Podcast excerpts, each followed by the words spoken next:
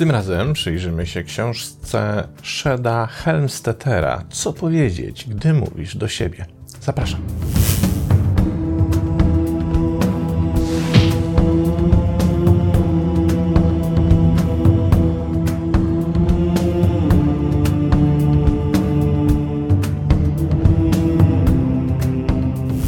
Zanim przyjrzymy się temu, kim jest autor książki, muszę wam się do czegoś przyznać. Otóż ja przez cały czas byłem przekonany, że książka, o której dzisiaj sobie będziemy opowiadać, funkcjonuje na polskim rynku księgarskim i to od dłuższego czasu. Bo przecież sam fakt, że ja ją poznałem w innym języku, jeszcze nie oznacza, że, że, że jej nie będzie. I z takim przeświadczeniem przez długi czas sobie żyłem.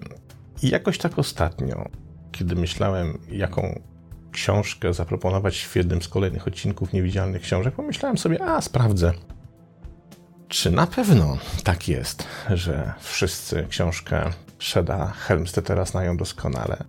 A dodam, że książka ta ukazała się w Stanach Zjednoczonych w dziewięćdziesiątym pierwszym roku, więc moi drodzy, trzydzieści lat temu.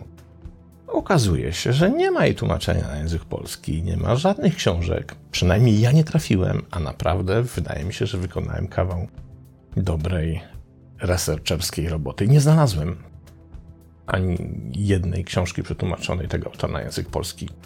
Jak to możliwe? Przez trzydzieści lat książka, która była tak nieprawdopodobnym bestsellerem światowym, w kilkudziesięciu krajach się ukazała. Jak to mawiał chyba Numernabis w Asterixie i Kleopatrze. Szkoda, że nie u nas, nie? No właśnie. Przyjrzyjmy się zatem, kim jest doktor Shad Helmstetter. Jest jednym z najbardziej szanowanych badaczy behawioralnych naszych czasów i pojawił się w ponad tysiąc dwieście programach radiowych i telewizyjnych. W tym był gościem, wiecie, w Stanach to winduje bardzo wysoko, Oprah Winfrey. Pojawił się w... Tu jest, mam cały wykaz stacji telewizyjnych, nie będę ich wszystkich czytał, w których się kolega Helmstetter pojawił. Jeździ po świecie, głównie oczywiście w Stanach Zjednoczonych, ale również po całym świecie z wykładami. Co roku jego wykłady, z tego co wyczytałem, gromadzą widownię dwieście pięćdziesiąt tysięcy osób. Ćwierć miliona ludzi słucha gościa na całym świecie każdego roku. Ta książka, której się przyglądamy dzisiaj, Co powiedzieć, gdy mówisz do siebie, to jest jego najlepiej sprzedająca się książka do tej pory. Ale pamiętajcie, że jakby czas też działa na korzyść, bo trzydzieści lat to jest multum czasu, żeby to się mogło fajnie sprzedawać. Pośród innych dwudziestu książek, czyli oprócz niej napisał jeszcze co najmniej dziewiętnaście książek i wszystkie jego książki sumarycznie zostały opublikowane w wielu językach w ponad siedemdziesięciu krajach świata. A my jej nie znamy. I bardzo szkoda. Dlaczego bardzo szkoda? Ta książka jest jedną z podstawowych książek mówiących o autoprogramowaniu, która pojawia się w przestrzeni książek psychologicznych na całym świecie i niezwykle znaczących, na tyle znaczących. Ja się opieram na którymś już wydaniu tej książki, nawet nie sprawdziłem którymś, na pewno nie jest to drugie czy trzecie, tylko to już jest tam jakaś tam wielokrotna suma, z dwa tysiące jedenastego roku, czyli sprzed dziewięciu lat. Natomiast tak jak powiedziałem, książka ukazała się w dziewięćdziesiątym pierwszym roku i dotyczy programowania. To, co my wiemy o programowaniu, ja to zresztą chyba również mówiłem w jednym z pierwszych mini wykładów dotyczących tego, w jaki sposób programują nas znajomi, to to, że my tak naprawdę absorbujemy pewien rodzaj oprogramowania, który jest nam dawany z zewnątrz, czyli to, z jakimi ludźmi się spotykamy, to, co oni sądzą o świecie, to, jakie oni mają idee, jakie mają oni opinie, prędzej czy później staje się również naszymi opiniami, naszymi ideami i tym, co my sądzimy o świecie. Jednym z takich najbardziej chyba znanych i popularnych autorów, który zwrócił na ten efekt uwagę, był Randy Gage w swojej książce Dlaczego jesteś głupi, chory i spłukany. Oczywiście ta książka w, w po polsku, na polskim rynku pokazała się pod zupełnie innym tytułem, bo wydawca uznał, że taki tytuł może obrazić polskiego czytelnika i odstręczyć od lektury. Nie pamiętam, jak ten tytuł brzmi w języku polskim, ale w tejże książce Randy Gage powiedział, że żeby zobaczyć, w jaki sposób jesteśmy programowani, wystarczy przyjrzeć się pięciu osobom, z którym najczęściej się spotykamy w naszym życiu i mamy najczęstsze kontakty. To nam najprawdopodobniej pokaże, skąd biorą się nasze przekonania, nasze idee, nasze osądy, etykiety tego, w jaki sposób my nazywamy pewne rzeczy, obrazujemy pewne rzeczy, uznajemy, że są dla nas w konkretny sposób znaczące i co oznaczają. A zatem wiemy już, że te programy są z zewnątrz. Natomiast dlaczego książka Helmstettera jest tak przełomowa i tak ważna? Ponieważ on pokazuje bardzo prostą ideę, którą ja z kolei spróbuję zobrazować, posługując się metaforą robienia domowego wina, bo taka mi akurat przyszła do głowy. Jeśli robisz domowe wino, ja kiedyś próbowałem bawić się w to, nie wychodziło mi, więc zaprzestałem tej praktyki, ale jeśli robisz domowe wino, no to musisz dysponować jakimś tam, nie wiem, miąższem z owoców lub sokiem z owoców, czymś, co będzie bazą dla tego twojego wina, drożdżami winiarskimi, butlą, do której to wszystko zapakujesz, zalejesz odpowiednim roztworem wody, dodasz tam cukru lub nie, w zależności od przepisu, no i to tam bulgocze i to winko ci się tam robi. I zwróćcie uwagę na pewien bardzo ważny fakt. Żeby zrobić to wino, musisz dostarczyć wsadu, czyli musisz stworzyć ten zaczyn. I ten zaczyn, czyli ten miąższ owocowy, cukier, drożdże i tak dalej, one pochodzą z zewnątrz, czyli one pochodzą ze środowiska, które jest na zewnątrz butli. Natomiast to, co na zewnątrz i co do tej butli wkładasz, to jeszcze nie jest wino. Żeby wino stało się winem, musi nastąpić proces. I ten proces, on zachodzi wewnątrz butli, a nie na zewnątrz. Więc mimo, że ten zaczyn, te składniki początkowe mają swoje źródło zewnętrzne, to, co w efekcie otrzymujemy, jest efektem tak naprawdę, jest konsekwencją procesu zachodzącego w butli. Przełóżmy to na nas. Tak, my dostajemy zewnętrzne programy. Programują nas znajomi, programują nas rodzice, programuje nas szkoła, programują nas media itd., itd. Ale bez tego wewnętrznego fermentu, który zachodzi w naszej własnej mentalno-psychicznej butli winnej, ten zaczyn nie mógłby wykiełkować w to, co później staje się naszymi przekonaniami, opiniami, poglądami, bo to wszystko, ten programming tak naprawdę ma swoje główne podłoże, główny fundament w tym, co my zrobimy z tym programem, w jaki sposób my ten program zewnętrzny przetworzymy na nasz program osobisty. I książka Helmstettera dotyczy właśnie tego procesu przetwarzania, czyli tego, w jaki sposób my autoprogramujemy samych siebie w tym procesie fermentacji, który zachodzi w tej naszej mentalnej, wewnętrznej butli. I co więcej, on nie tylko w tej książce pokazuje, dlaczego dzieje się tak, jak się dzieje i dlaczego my robimy, my postępujemy, zachowujemy się, reagujemy emocjonalnie w taki sposób, w jaki sposób to robimy, ale też jak sobie z tym poradzić. Co zrobić, żeby ten proces przerwać, żeby obrócić go na naszą korzyść, żeby z tego procesu skorzystać. I to właśnie dlatego ta książka jest taka przełomowa. Na Boga, od trzydziestu lat głosi swoje tezy w siedemdziesięciu krajach świata. Przeczytajmy pierwszy fragment, co pisze autor. W ciągu pierwszych osiemnastu lat naszego życia, jeśli dorastaliśmy w dość przeciętnych i jednocześnie dość pozytywnych domach, ponad, to wynika z badań, sto czterdzieści osiem tysięcy razy mówiono nam słowo nie lub mówiono nam, że nie możemy czegoś zrobić lub że coś nie zadziała.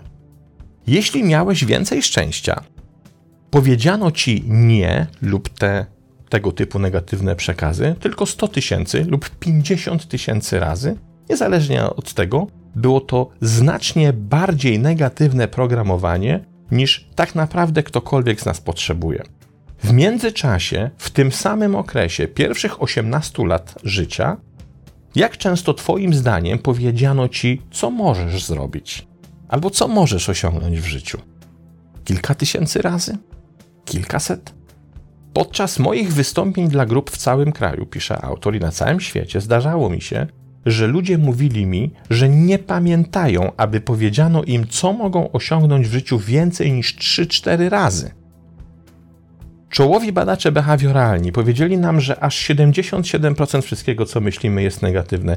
Przynosi efekt przeciwny do zamierzonego i działa przeciwko nam. Jednocześnie naukowcy stwierdzili, że aż siedemdziesiąt pięć procent wszystkich chorób jest samoistnych. A co jeśli badacze mają rację? Oznacza to, że aż siedemdziesiąt pięć procent lub więcej naszego oprogramowania jest niewłaściwego rodzaju. I kolejna rzecz, na którą zwraca uwagę autor, to to, a on na to zwraca uwagę trzydzieści lat temu, to to, czego doświadczamy dzisiaj w procesach terapeutycznych i to w dowolnych formach terapii, w dowolnych ich rodzajach.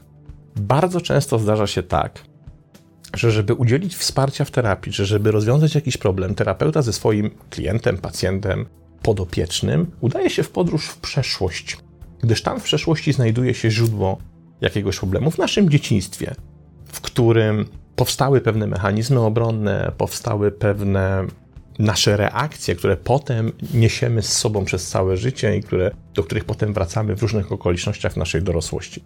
I tam znajduje się to źródło. Ale zwróćmy uwagę, zasada jest dokładnie taka sama. To, co się wydarzyło w twoim dzieciństwie, jak bardzo okrutne, bolesne i traumatyczne doświadczenie to by nie było. To jest ten zaczyn. To jest, to jest ta owocnia. To są te owoce pozbawione pestek, czy też miąższ, z którego będzie wino. Ale to, dlaczego masz dzisiaj z tym problemy i dlaczego dzisiaj w twoim dorosłym życiu sobie nie radzisz w wielu sytuacjach, nie jest do końca efektem tego, co się stało w tym dzieciństwie, ale jest efektem tej fermentacji, która zaszła w tobie na skutek tego źródła, które tam się stało. I to od tego procesu tak naprawdę zależy to, w jaki sposób my jesteśmy w stanie sobie poradzić w naszym dorosłym życiu z bardzo wieloma wyzwaniami i problemami, których doświadczamy. Zaczyn i owszem pojawił się w dzieciństwie, bardzo dawno temu, w naszej przeszłości. Ale to, co my z nim zrobiliśmy, jest kluczowe, a nie sam zaczyn. Jak o tym pisze autor. Dlaczego tak wielu terapeutów przenosi swoich pacjentów w czasy dzieciństwa, kiedy problem powstał po raz pierwszy? Ponieważ tam zaczęły się wierzenia. To właśnie tam strach, uraz lub samoidentyfikacja zaczęły się ogarniać. W tych wczesnych latach każdy z nas stworzył złożony obraz siebie. Nie miało znaczenia, czy obrazy nas samych, które stworzyliśmy, były prawdziwe, czy nie. Nasze doświadczenia, nasza akceptacja tego, co usłyszeliśmy od innych i to, co sobie powiedzieliśmy, stały się podstawą mentalnego programowania, które kieruje nami dzisiaj. Jeśli wszystko, co mówisz o sobie, sobie samemu, staje się dyrektywą dla twojej podświadomości, to za każdym razem, gdy wypowiadasz o sobie negatywne twierdzenie, kierujesz swoją podświadomość tak, by stała się osobą, by stworzyła cię osobą, którą właśnie opisałeś, oczywiście negatywnie. I czytamy dalej. Twoja podświadomość nigdy nie śpi. Również teraz pracuje. Pracuje cały dzień, całą noc, aby upewnić się, że stajesz się dokładnie tym, za kogo się nieświadomie określiłeś. Jeśli twoje programy przedstawiają cię jako osobę, która ma problemy z uzyskaniem wystarczających dochodów, to twoja podświadomość zrobi teraz wszystko, co w jej mocy, aby upewnić się, że masz problemy z zarabianiem większej ilości pieniędzy. Jeśli uzależniłeś się od przekonania, że nie możesz schudnąć i utrzymać właściwej wagi, możesz być pewien, że twoja podświadomość upewni się, że żadna dieta na ciebie nie zadziała. Twoja podświadomość może zrobić dla ciebie tylko to, co ty jej powiesz. I dokładnie właśnie w tej chwili to robi. Co jest kluczowe w tym zrozumieniu naszego autoprogramowania, to przyjrzenie się temu procesowi nie w kontekście jego źródeł, ale w kontekście efektów, które następują w tej bańce z winem, kiedy te źródła się już tam znajdą. Czyli to, w jaki sposób my to sami z sobą przetwarzamy. Autor mówi na przykład prostą rzecz. Zobacz, jakich słów używasz w swoich wewnętrznych dialogach. Jakie to są konkretne słowa? Weź je zapisz, weź sobie je wynotuj. Jak zwracasz się sam do siebie, kiedy w myślach toczysz sam z sobą jakąś rozmowę? Jakie tam są idee? Jakie tam są koncepty, którymi siebie karmisz?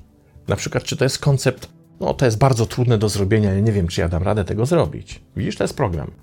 Albo czy to jest koncept, nie, to nie dla mnie, ja się do tego nie nadaję, ja sobie z tym nie poradzę. To jest również program. On mówi, to w jaki sposób mówisz do siebie, w środku będzie determinowało to, kim się stajesz i co jesteś w stanie osiągnąć lub co ci umknie w życiu, czego nie doświadczysz, czego nie będziesz w stanie osiągnąć. A czasem wystarczy przeprogramować słowo, zamienić je innym terminem, wstawić w jego miejsce odpowiedni synonim, który nie będzie się posiłkował tym programem z tego zaczynu czy z tej fermentacji, ale będzie miał moc przeprogramowania tego, w jaki sposób sam do siebie gadasz. Książka jest pełna różnych ćwiczeń i różnych sposobów na to, w, jakim, w jakich możemy sobie poradzić z tego typu problemem, w jaki sposób możemy to rozwiązywać.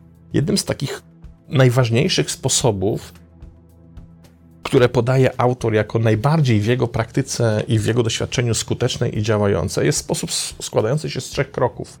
To jest monitorowanie, edycja i słuchanie. I pozwólcie, że temu sposobowi się na chwilę przyjrzymy, bo wydaje mi się, że on jest najskuteczniejszy z tych wszystkich możliwych. Na czym polega ten sposób? Najpierw jest monitorowanie. To jest wsłuchiwanie się w to, co mówisz do siebie na różnych poziomach. Monitoring ma na celu uważne, czyli oparte o mindfulness, o uważność, słuchanie komunikatów, które pojawiają się w twojej głowie, żeby wychwycić te, które po pierwsze nie są twoje, po drugie, które są efektem tego zaczynu tych źródeł, po trzecie te, które powstały na skutek tej własnej autofermentacji, która się w tobie zadziała w efekcie pojawienia się na przykład w dzieciństwie tego zaczynu i wychwycenia, wynotowania tego, co jest dla ciebie destrukcyjne, co jest niepożądane i co stanowi takie jakby ukonstytuowanie tych negatywnych programów, które sami sobie tworzymy. To jest monitorowanie. Następny proces to jest edycja. To jest sytuacja tak jak na komputerze, kiedy masz sobie tekst i włączasz edycję tekstu, czyli możesz dzięki włączeniu tej edycji tekstu możesz zmieniać cyferki, literki, poprawiać zdania, zmieniać ich szyk, generalnie redagować tekst. Czyli w edycji tego, co mówisz, po prostu ty redagujesz na nowo sposób, w jaki do siebie mówisz. I kiedy to już zrobisz, kiedy przewartościujesz, podmienisz odpowiednie słowa, pozbędziesz się tego, co jest negatywne, pojawia się trzeci krok i dopiero teraz jest słuchanie. I on mówi, i teraz słuchaj tych nowych słów, teraz słuchaj tych nowych programów, teraz słuchaj tych nowych definicji siebie, tego, co zacząłeś wreszcie do siebie mówić porządnie, pozytywnie, w takim znaczeniu, które nie będzie ci szkodzić, ale które będzie ci pomagać. On mówi coś takiego, że słuchanie rozmów z samym sobą to najskuteczniejszy sposób, jaki kiedykolwiek znalazłem, by zmienić nasze programy. On mówi wręcz, że możemy się do tego przygotowywać tak, że będziemy na przykład zapisywać nasze własne słowa, zapisywać te nowe rozmowy, czy możemy korzystać z dyktafonu, wystarczy telefon komórkowy. I toczyć, jak jesteśmy sami, taką rozmowę sami z sobą na głos, tą nową, czyli już w tym trzecim etapie, kiedy już jest po monitoringu, po edycji, jesteś na etapie słuchania, już masz te nowe formuły, które do siebie wypowiadasz. On mówi, nagrywaj te nowe rozmowy na głos i je odsłuchuj. Nawet wówczas, kiedy jesteś zajęty czymś zupełnie innym, kiedy nie musisz się wtedy nawet koncentrować na tym, co słyszysz. Ten system spowoduje, że podświadomie twój mózg zacznie lepić się do tych nowych formuł, zacznie jakby wgrywać te nowe oprogramowanie, bo to jest proces, tak jak nieświadomie przyjmujemy stare oprogramowanie i się nim posługujemy, tak w tym procesie zupełnie nieświadomie przyjmujemy nowe oprogramowanie, a to jakie ono będzie zależy tylko i wyłącznie od nas, bo tak naprawdę to, co się dzieje w naszej głowie, to, co do siebie mówimy, to ktoś mówi za nas? Nie, to mówimy my, sami do siebie. I warto to zmienić, warto nad tym popracować. Książka przegenialna, cała masa sposobów, cała masa idei, cała masa różnych ćwiczeń, w jaki sposób zacząć zmieniać sposoby mówienia samego do siebie, kiedy ten proces w nas następuje. Z olbrzymim zaskoczeniem odkryłem, że tej książki w Polsce nie ma. Straszna szkoda. dziewięćdziesiąty pierwszy rok, wydanie pierwsze, to jedno z wznowień, które mam przed sobą, wyszło w dwa tysiące jedenastym roku. Shad Helmstetter. Co powiedzieć, gdy mówisz do siebie. Bardzo Wam tę książkę polecam. Do następnego razu.